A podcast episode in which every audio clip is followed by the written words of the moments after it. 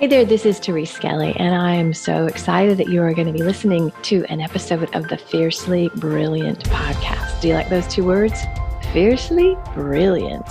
My hypothesis is that you are here for a reason. We all are. Our souls have led us on journeys that have very often taken some twists and turns, and sometimes it's not pretty. Sometimes there's struggle, and there's loss, and there's challenge, and in the middle of that, there's always the way out, and it's those times that often lead us into our great life and work. So you're going to hear stories in these episodes of myself and other beautiful people that share the journey. They share how they got to the place where they're standing, working in their brilliance, and being the powerful leaders that they are. So stay tuned and enjoy this episode. Hey, I'm so excited that you're here with another episode of the Fiercely Here Women in Business podcast, and woohoo, you are in for a treat today. So this is Therese Skelly, and today I'm super excited to bring you Allison Donaghy. So we met when she invited me to her podcast, and after like 4 minutes, we had this like little girl romance going on. We're just like, she has a fabulous story. I love what Allison is about in the world, and so I'm just going to turn it to you. So tell us a little bit about who you are in the business world. What do you do today? And then I'll ask you the questions and we'll proceed with our interview. Sounds good. Well, my name is Allison and I own a company called Domino Thinking, where I challenge people to think about what they think about. At least that is how it started. And then like most things, it morphs into something else. And so what it's morphed into for me is working on this process called My Part.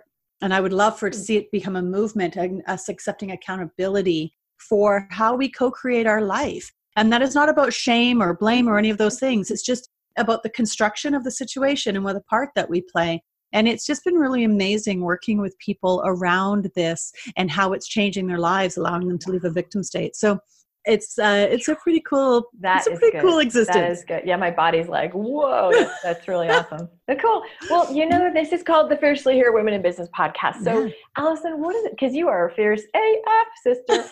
What does it mean to you to be fiercely here? Like, how do you embrace that? How does that show up in your life and business? Well, I think it's, you know, that word authentic really drives me crazy because it's misused in so many ways. But when we can show up truly connected to our internal worth, that is where our authenticity comes from, our empowerment, all of that. Like you can't have it without having internal worth. It is an internal exercise. And so I think when people show up fierce, it's because they know who they are. There are people I think who show up fierce and it's just obnoxious, right? Because there is a very, it's a subtle difference, but there is a difference between somebody who is strong and in the center of who they are and going through life on their own terms and somebody who is just trying to be obnoxious.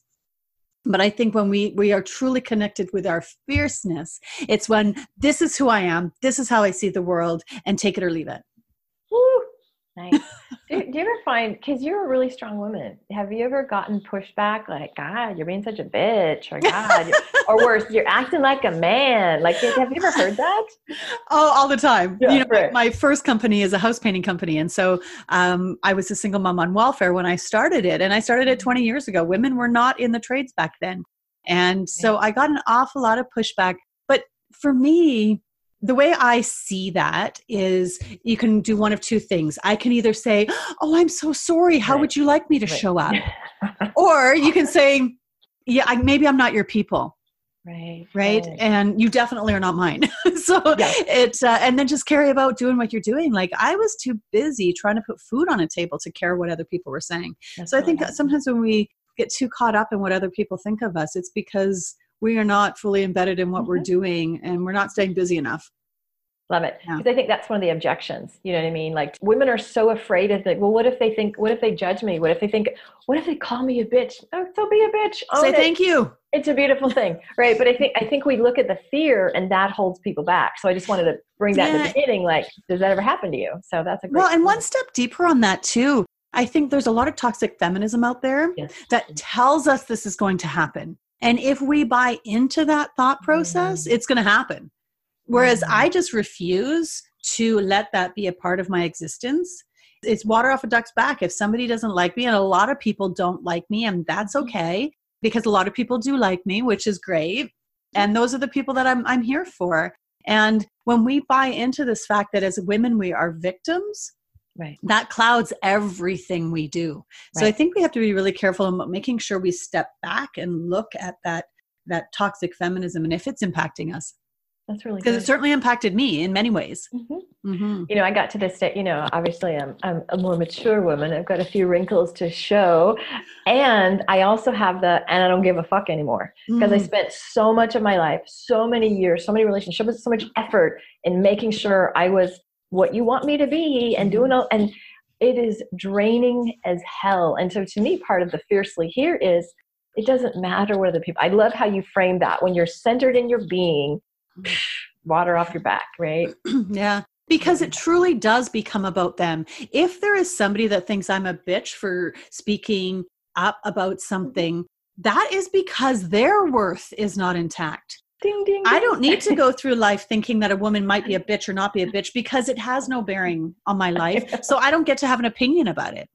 Whew, right? I got a good teachable moment right there. It's not about you. It's about their shit, right? Yeah, like, that's it really is. It is. And I believe that we're on this journey of searching for our worth. Mm-hmm. So everything we do comes down to worthiness. I'm either trying to create it or I'm finding it within myself. Mm-hmm. And so when people are saying things about you that don't feel good, it's because they're trying to get their worth from putting you down.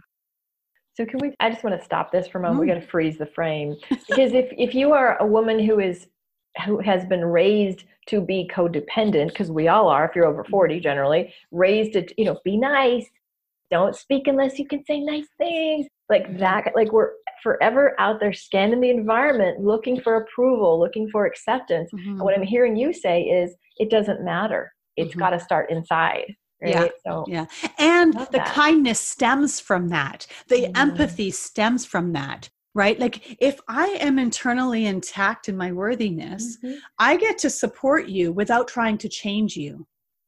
Woo! Right. And so that is this really beautiful place to live and interact with people. You know, I had a woman say to me the other day, you're the only person that not only didn't judge my relationship with my husband, but actually treated him well, despite what you knew. And I said, well, it wasn't my relationship to have an opinion about. Mm. And so when we get to that place, we get to interact with people. And there's an awful lot of good things in be nice. Well, actually, I think it's more about be kind than be nice. I think there's a difference. And to care about the people that are around us and to not intentionally hurt people and those sort of things. Like, there's value in the way that we're raised as women, but it's a double-edged sword. Mm. And so there's that crappy part too, which we internalize as I should stay silent. Right. And I disagree with that.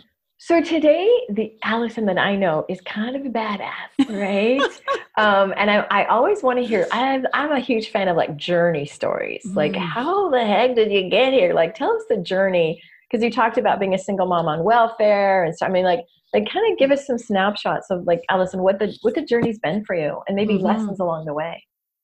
Well, I would have to say I was always a bit of an outsider growing up. Like the teachers, I swear to God, they sat in the staff room and went, oh no, we got her in our class again. Because I was always questioning things. I was always that person who said, yesterday you said this and today you're saying this. It's totally different. Right. Which is it? Right. And then, so there's that component to growing up, being slightly different than the people who are towing the line. And so I think it was pretty evident from a young age that I probably was not going to go through the world the same way as other people maybe chose to. And so my parents got divorced when I was 12, so nobody else was getting divorced. So I was like, you know, the odd one out, but I totally supported it because they weren't happy. It made no sense to me for them to stay together. And then when I was 18, I was on the pill and I got pregnant and I'd never held a baby before. I'd never been in the same room as a baby. Like it was, damn. And I spent an awful lot of time contemplating whether or not I should actually go through with it. Like, was I equipped? And thank God I went through with it. I am a big pro-choicer. So for me, that was an option. And then I met Bob. I was on welfare and I met him, and he was a painter. I was going to university full time. I was working 3 jobs, single mom. And I met Bob and he says, you know, I can teach you how to paint and you'll make more money. You'll get to see your kid. And I'm like, I don't care what you want me to do. If I get to see my kid, I will do it. And so I ended up moving in with him. And the weekend before I moved in, he relapsed into IV drug addiction. And my whole world sort of became something very, very different. I thought I'd been around the block a few times, but there was nothing that could have prepared me for that lifestyle. And it took 6 years for it to work its way through. He ended up actually dying, which was what released me from that relationship. Wow. Because I definitely had that. I can't abandon somebody while they're in need, right? There's that toxic part of the way women are raised. Right. And I felt a responsibility. I felt like he would die if I left. And guess what? He died anyway. And I gave up years of my life worried about something, the inevitable, right? And so when he died, I was, $10,000 in debt. I didn't know what I was going to do. I had no food for the table, like nothing. And so it was time to grow up, sweetheart, and figure this out. And because all my energy was no longer focused on his addiction, I started a house painting company. And I thought I'll do it for a year until I figure out what I really want to do. And in the meantime, I finished my degree. So I have criminology, psychology, and sociology behind me. And I got my Bachelor of Arts. And I just thought, I'll do this until my kid graduates now. And then he graduated and then the economy tanked. And I was like, I guess I'm going to stick around with this. And then my son's working for my company and now he's taking it over. And so it really is about just trying to find your way and try to stay as true as possible to who you are. Yeah. Mm-hmm. How though, I've had issues with, I was married to an addict off and on. I mean, he didn't use all the time, but it was years of addiction. Right. Mm-hmm. And so I know what it's like to be so powerless and just get trapped in this, I got to fix it. And the powerlessness of that. Right. Yeah. And so how did you keep going? Cause I'm sure a lot of listeners, maybe your partner isn't an addict, or maybe you've got a sick kid, or maybe there's, you've got a situation that is siphoning your energy off. Yeah. So what would you say today? Like, cause it's so easy to lose yourself. Like you said, we're trained for this. Yeah. How do you counsel people to pull back? Mm-hmm. Well, it's now the work that I do with the My Part program, connecting with our internal worth. Where is it coming from? How are you co-creating that? Sure, I lived with an addict, but I co-created our life. Right. I at the time, I thought it was happening to me, but it was happening as a result of me. And so it's really about sitting back, releasing the feelings that you're having around the situation, and try to understand the construction of the situation. Because our emotions can sometimes make us overprotective of ourselves or defensive or any of that sort of stuff. But if we can suspend all of that and look, okay, this is the situation. This is what he does or she does. This is what I do. And start breaking it down and then make a decision if that's the life you want. Right. And if it is, then how can you adjust it so it's not toxic for yourself? And if it's not, then how do you get out? Right. You know what I find though is people, and this is really sad, there's actually a payoff to staying a victim. Oh my God, yes. There's a payoff in everything. So why would we be exempt in that area? Right. And so I remember, so after I got divorced, I would, when you go on first dates, you go, oh, tell me about your horrible ex. And then you're like, and I was like, oh, well, mine overdosed. And, and I'm like, wearing the badge if I was wronged. And then a few years later, I'm like, yeah, we just changed. You know what I mean? It's just like after a while, the story, because I really had to look at, well, I chose to stay. Like, yeah, he might have done this, but it was me who stayed. Yeah. I'm not. And that is a beautiful example of one, how your worthiness, your relationship to your internal worth changed. Because once you got to free yourself from the war story and sharing that, pity party over story. Over and over. And you were able to get to that place of, yeah, it just didn't work out. Yeah. That is a huge indicator of internal worth, because you no longer need that other person's reaction to your sob story. Okay, just punctuate that. Ding, ding, ding, ding. And I want you listeners to just ask yourself, is there any part of you that's kind of getting off on being a victim? Or this is terrible to say. I have like lots of dating experience, right? And I think in the beginning, I used to get off on the drama, the ones like, oh my God, he's going to break up. Oh no, because I had come from that. Right. And we literally, our physiology gets wired to chaos and drama. And so we seek it. That's why, you replace one drunk with another drunk, you replace one abusive person with another. It's like we seek it out because that's now our set point. It's our normal. Right. So I propose we find a new normal, but that has to be done with consciousness. You can't. Right. if you're with an addict, for example, and you don't do the work, you're going to end up with another addict. Absolutely. Because that's what your normal is. Right. And so you have to create this new normal as well. You know, I had a client one time and she went through my program and she called me up. I think it's like on week 4 or 5. And she's like, I'm so mad at you this week. And I went, oh, what did I do? Yeah.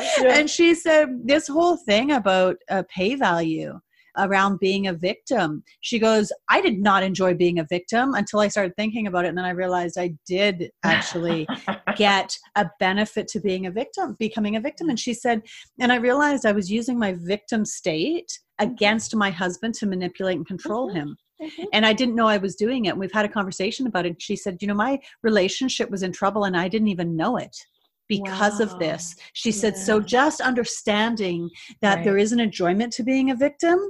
And it's a statement. It's not a judgment, right? There is times that I fall in a victim state and I'm like, bring on the sympathy. I need people to feel sorry for me, right? It happens. But the question is how long do you stay there? Exactly. And I don't think anybody's like, yay, I'm so happy. But I feel like it's identity. It becomes how you move about the world. It becomes what you talk about, you know, like I, when I was first divorced, one of my girlfriends and I would be like, oh, well, you think your ex-husband's bad. Oh my God. And we would commiserate. And there's like a trauma bond. You know what I mean? Like we bond with people around our shitty lives. Mm-hmm. And then if you don't have shitty lives, it's like, what else am I going to talk about? What's the way? Really? It's not boring. Yeah. It's so boring.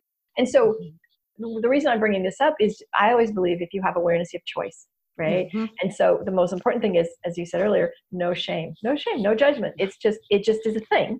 And so how do you teach people? Because I'm all about, let's look at the patterns, let's pull it up, make it conscious. Mm-hmm. How do you teach that? Because you talk about deconstructing. So give us your 2 cents on it. Yeah, well, I offer an 8-week program and it just helps people go through to understand where their worth is coming from, how they co-create it, and then how do they want their new normal to look like? How do we navigate through that process to create this new normal? And I've created a game. A game? Yeah, it's called Time to Talk. So what it does is it helps you practice with other people's shitty situations because we can talk about somebody else's crappy life without emotion attached to it. Absolutely. Right? Maybe we're getting a little bit of happiness because they're miserable and we're not. And then we're like comparing and getting some validation that way. But that all aside, we're not going to get as emotionally caught up in the details of what it is. So this game is really about looking at a scenario and who is the person in the scenario and creating this profile around this person. And then why do they feel like a victim in this situation? And then how did they contribute to that situation? And then what is their new normal? And so when people practice this on non-emotionally charged issues, it makes it a lot easier for them to do it with themselves as well. It's like, and I training. Never start with your worst problem. I'm just, you know, this is one of those little warning symbols that you see on hairdryers. Don't do it in the shower. But really it's start with something manageable, because stuff is going to come up. Well, give me an example, because I know you talked about with your ex, but like in life or business, how do you, give me an example of how you shift, like a tangible, like this happened and then I did my process and I got here. Right. Well, I can talk about a couple of people that I've worked with. So one woman, she's done an awful lot of spiritual work and she was at a relatively healthy place that we could talk about an issue this big, but sometimes it's just not the big issues we should start with. But for her, it was her husband cheated on her. And she said to me, she goes, explain to me how I'm not the victim in all of this. And I'm like, all right, let's have a seat. Yeah, that's a good one. That's a good challenge, right? And we talked about how she ignored and neglected and manipulated her husband because she was trying to get her worth from her first husband and her father. And right? And so she had her back to her husband while parading him in front of her first husband and her dad, going, look how worthy I am. This young, handsome man wants me. And she was completely oblivious to his needs. And so here he is trying to get his worth from somebody who isn't even looking at him. And so he started looking for his worth elsewhere. And he did this for him. It was through having affairs. Is it okay to have an affair in a relationship? That's not the point. The point is, because in some relationships, it is okay. That is how they work. That is an agreement they have. Maybe they're poly, maybe there's something else. I don't know. And I know people who have girlfriends on the side, mm-hmm. their wives know about it. And it's a very functional relationship. It's just the agreements they have that are different, right? So. Right. And so we don't need to have a judgment around any of that. So then she said to me, she's like, oh my God, I totally got caught up in this self-worth loop. And I did ignore him and I did contribute to that. Wow. And so she was then able, they ended up getting divorced, which, you know, fair. Like this is not about staying in a situation and making something broken better if it's broken. And so, but now they have a really amicable relationship. And, you know, I had another client, and these all seem to be relationship ones I'm giving you, but she said that I did a half-day workshop, and she said, oh, it's all my husband's fault. It's his fault our relationship broke down. It's his fault we're having a messy divorce. If only he would just fill in the blank. You were probably like ready to bounce. Yeah. And so at the end of the course, I just sort of went along with it. At the end of the half-day workshop, she said to me, she goes, oh my God, I co-created this, didn't I? And I said, I don't know, did you? She goes, I totally did. She phoned the mediator and said, hey, can you tell him that I understand this is not all his fault? Wow. And they went on to have this really amicable divorce, and they are actually pretty good friends now. And so whether it's a working relationship or a personal relationship, we do play a part. And when we own that, it means so much to the other person, not just ourselves. Well, what I hear too is, Allison, the freedom of letting the story go, because the story keeps you sick. The story keeps you tethered to whatever the thing was, as opposed to, oh, I did that. All right. I'm choosing differently now. Right? Yeah. And the story's not true. Right. Well, here's the story that you are remembering of your past is not true. What? Okay, hold on. Sometimes, and you've heard this concept, spiritual bypassing. So where's the space of, because like for example, I just got sort of screwed out of something, this thing I was hoping to get and kind of got ghosted and this thing didn't happen. And I'm like, oh, I was promised, and I'm sick of feeling like a victim, right? So then it would be easy to go, oh, well, all things happen. It's happening for me and not to me, blah, blah, blah, blah. Do you see some people don't really do the work?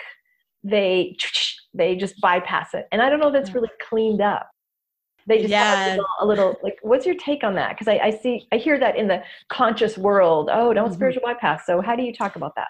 I think there's, like everything, it's a double-edged sword. Yeah. I find that for me, because I've done so much work around this victim state, and when I'm feeling like a victim, how I'm co-creating all of that, I'm able to look at a situation like that and go, okay, I whatever I did, I did. I no longer need to really understand it. I just need to acknowledge that I somehow co-created that. Okay.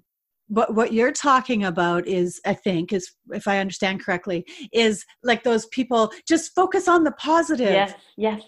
But those negative things are still going to be there. And if you haven't worked through them, they're going to show up again. So you can spiritually bypass a bad relationship all you want, but you're almost definitely going to end up in another one that's the same, because you haven't done the work to earn the right to bypass it that way. I know. Does that make sense? Yeah. I work with people and they'll be like, oh, I should forgive. I'm like, no, you shouldn't.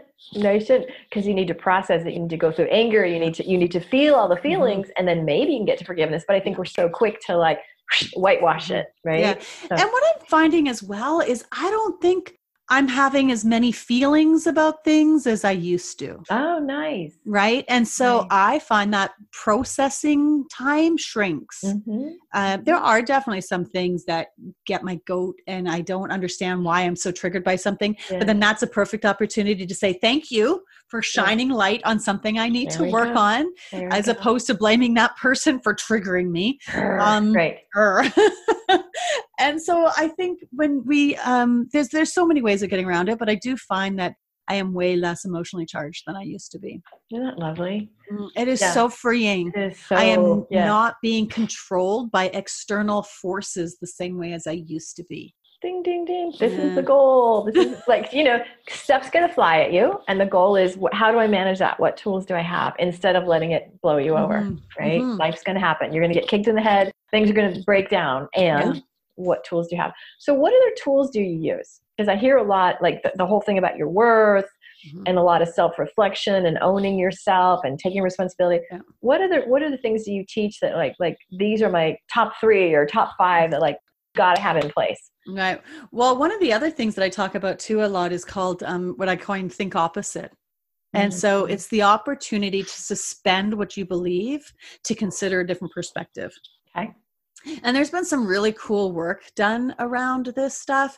When the Hillary Trump election was happening, some people were approached on social media saying, hey, can we mess with your algorithms? You are a solid Trump supporter. Can we send you the algorithms as if you were a Hillary supporter? Wow. And vice versa. And what they found was that people's perspectives shifted. And not every Trump supporter became a Hillary supporter. Some did, many did not, but they softened their view of the other side. So they're more open-minded, it sounds like. Yeah. And so if we take the opportunity to get out of our own echo chamber, you know, those places where we sit and we share trauma and we're just like, oh, all men are bad, to actually having conversations with men to try to understand their male experience. Now we become more well-rounded. Now we can actually start questioning what beliefs are actually ours. Like when this happened to me a couple of years ago, I had a guest on my podcast and he told me about when he was raped by his wife and put in the hospital for 3 or 4 days. Oh, I realized during that conversation that I'd not been fair to men. I'd not been seeing or trying to understand the male experience. And so I spent the next year and a half on my podcast talking about men's rights and feminism and how do we bridge that gap. Yeah. Now, not everybody has a podcast and they're able to do that. Right. But for me, it was so important that I delve into it. And I've just written a chapter for an anthology that's coming out around men's issues and women. And so I'm really excited to be a part of that as well. Really cool. But that's definitely one of those things, like just think opposite. That person in front of you that you disagree with has had life experiences that are valid. And when you discount them, you're discounting them as a person. Right. And nothing good can come from that. Well, I think especially in our political climate, it's very easy. We're so polarized, right? And so boyfriend and I are definitely at opposite ends of the spectrum. And I will look at him and I'll say, I understand based on who you are, why you would, I see his life. I see where he was raised. I understand the collective and where he gets his news. He doesn't sometimes give me the same life. It's just like, how can you think that? But I think most people go there like as it's a personal attack, like you're a dumbass or what's wrong with you, as opposed to what I love about you, Allison, is that I love like the expansion. You're asking people to put their big brains on, like expand, think differently. Don't just do this. So what's cool in your life these days? Maybe it's a new business thing or personal thing. Like what is lighting you up? Well, this work that I'm doing around my part really is so cool. And I just, before I get into that any further, I really want to circle back to what you had said about how your partner doesn't always offer you the same. Really. So much of that I think is tied to our worth. Right? When we can convert somebody to believe what we believe, right? Now we are more worthy because we are more right. Yeah. And so there's often that goes into it. So when we do explore the other person's perspective, that means we are suspending our need to get our worth from that situation, or we're adjusting it. Now the worth comes from, I care enough about myself to hear what you have to say. Yeah. Well, I've even said to him, instead of just saying you're wrong or how can you believe that, why don't you ask, why do you believe that? Where'd you get that? Why is that important to you? You know what I mean? Like, and get curious because nobody in the political world, I shouldn't say nobody, but most people are not engaged in that conversation. You know what I mean? We're either, it's just too, it's over. It's we're going to hell, you know, or nobody's listening to anybody, as opposed to, well, why, where'd you come? How'd you get that? Like, why does it matter? I love that inquiry. It really softens things when people can do it. A little difficult in this political conversation we're having now, but like even in your relationships, even with your business, even with your clients, if there's a conflict, it's like, how could you come with that? Just with neutrality. And without trying to guide that conversation, like just tell me more. Yeah. Right. And allow them that space. And I believe that being seen is a fundamental human need. So much so. And so when you afford somebody the gift of seeing them by saying, tell me more. Where does that come from? Why do you think that? Even if it's like, why do you think I'm wrong? Like, be secure enough that you are not going to die if that person doesn't agree with you. Right. Now, that's not the same as being dismissive and go, well, we're just going to have to agree to disagree. That is not a healthy response. right? Like they're at least said that way with that attitude. Right. Yeah. So I'm loving the work that I get to do with people around mm-hmm. this, the conversations I get to have. You know, I'm excited. Hopefully this year is going to bring more speaking opportunities and more opportunities to put on workshops, because I think the facilitating of this process, and it's simple.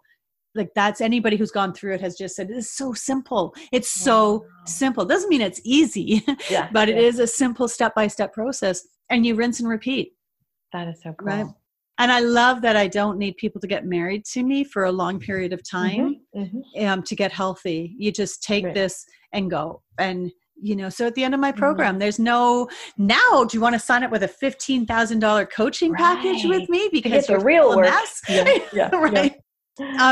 For me, I think I'm further victimizing people by doing that. So just watching people become free, which is not always to say they always love me. Like the woman that I did work whose husband was fooling around on her. Sometimes she's just like, I hate you. I just want to blame the other person and be done with it. Right? Well, you can. How's that working for you? Right? Yeah, that's right. Yeah. And you can go back to the way you were. I'm not telling you, you can't. But now she's using this stuff with her business clients as well. And so it's super cool. That's really awesome. So where do people find you? Easiest place is my website, dominothinking.com. Contact information, podcast, blogs, everything's on there. And if you want to reach out, I answer all my emails. It sometimes takes me a little while, so I apologize if it's not quick, but it does happen. Yeah. And your podcast is fun. So tell them about your podcast.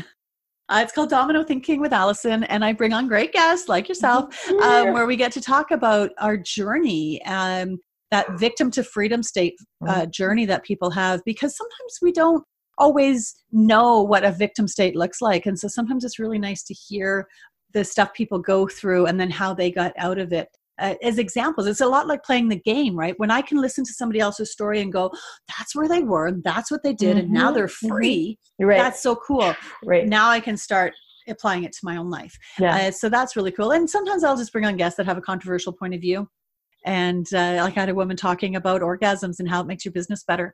And it was a fun interview. She's actually going to come on again. I've talked to people. I talked to a guy in Michigan whose son stabbed his mother, this guy's wife, 104 times and was tried as an adult. And his experience about going through the whole court system and the prison system. And now he's involved with the prison art show and all of that. And one of my guests that I talked to does volunteer work at a prison down in California. So I got to go down there and do the prison work with her, and that was incredible. Wow, that was truly a remarkable experience. That. Yeah. Oh my gosh! Yeah. Have you watched the Van Jones has a show called The Redemption Project? No.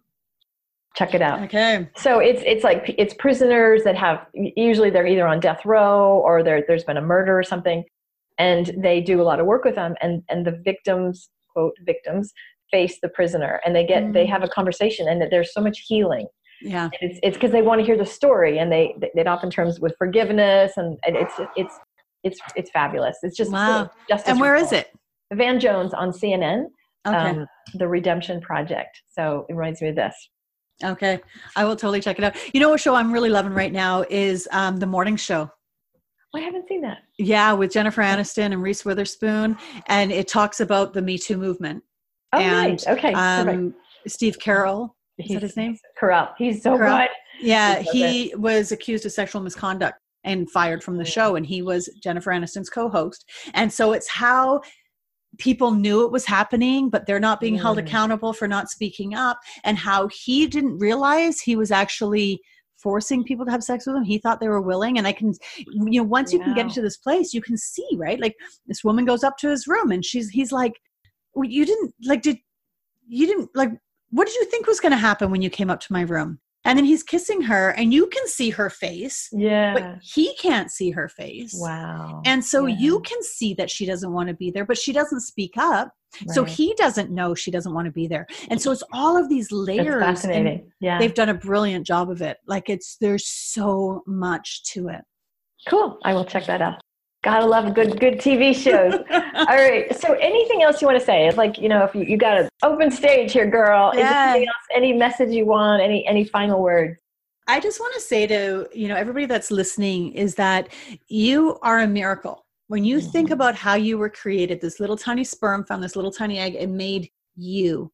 not 1,000 other possibilities. It made you, which makes you a miracle. And if you are a miracle, it means that you are inherently worthy. And then you're born into this world and the world tells you you're not good enough. And you believe it, because what other choice do you have? You're a child. You don't know any different. But you have worth. And when we can stop getting it from other people and get it from inside, it can change our whole life. So remember, you are inherently worthy. So beautiful. You're so cool. You know, seriously, like I do a lot of podcasts, and when I like within 5 minutes, Allison and I were like, I really like this chick. And so it's really fun to get to interview, to hear your story, to hear your commitment to the work, to hear your journey. And I love, love, love the way you are about the worthy part. I didn't know that. It's like, because I was talking about more the thinking piece of it, you know, the domino thinking and the looking at different. I love this piece of it and the stand you are in the world, and you're a beautiful example of it. So thanks for showing up and being you, girl. Thanks for the platform. You know, this is what makes the world go around. And I think you're absolutely brilliant for having this show and just really providing examples with other guests as well about how we can show up authentically. And there's that word again. And fierce as fuck, right? Fierce as fuck. Yay. Right. Absolutely. All right. So Domino Thinking, right? Yes. DominoThinking.com. DominoThinking.com. All right. So I hope y'all have loved this show as much as I have. And mostly really tune in, ask yourself, like, am I still holding on to any victim stuff? You know, here's the work I do. You know, my little pendulums, and I could just go, oh, you're holding on to that 50%, you know, but you can ask your own energy. You can ask your own body. You can ask your soul, like, am I at peace here? Is there something I'm getting by like, oh, and he did that and that didn't work? Like, because lots of times we can use as an excuse for playing small, for not showing up, for not being our brilliance. And what I say is, there's somebody freaking praying for you. How dare you? Somebody is literally waiting for you to step up and shine your light. How dare you stay in your small self, right? It is our work to get our stuff in the world. And so that means you've got to do the work. So you've got a brilliant demonstration here. If you are looking for support, check out Allison's work, check out my work. We can really help you shift away from victim consciousness. My thing is, I'm a shame buster. Nobody will have shame on my watch. And so that's my thing.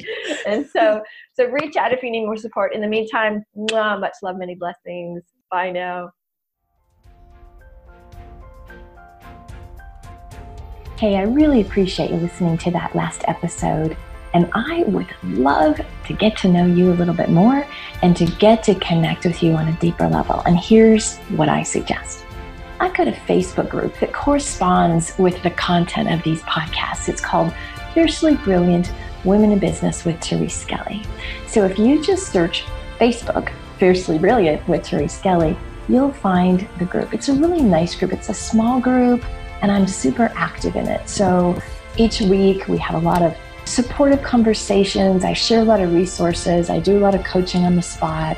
And I would love to have you join me there. So if you like the vibe of this podcast and you want to hang out with a pretty darn cool community of women, join us at Fiercely Brilliant on Facebook with Therese Skelly. Alrighty, peace and blessings, and I hope to see you in the group. Bye now.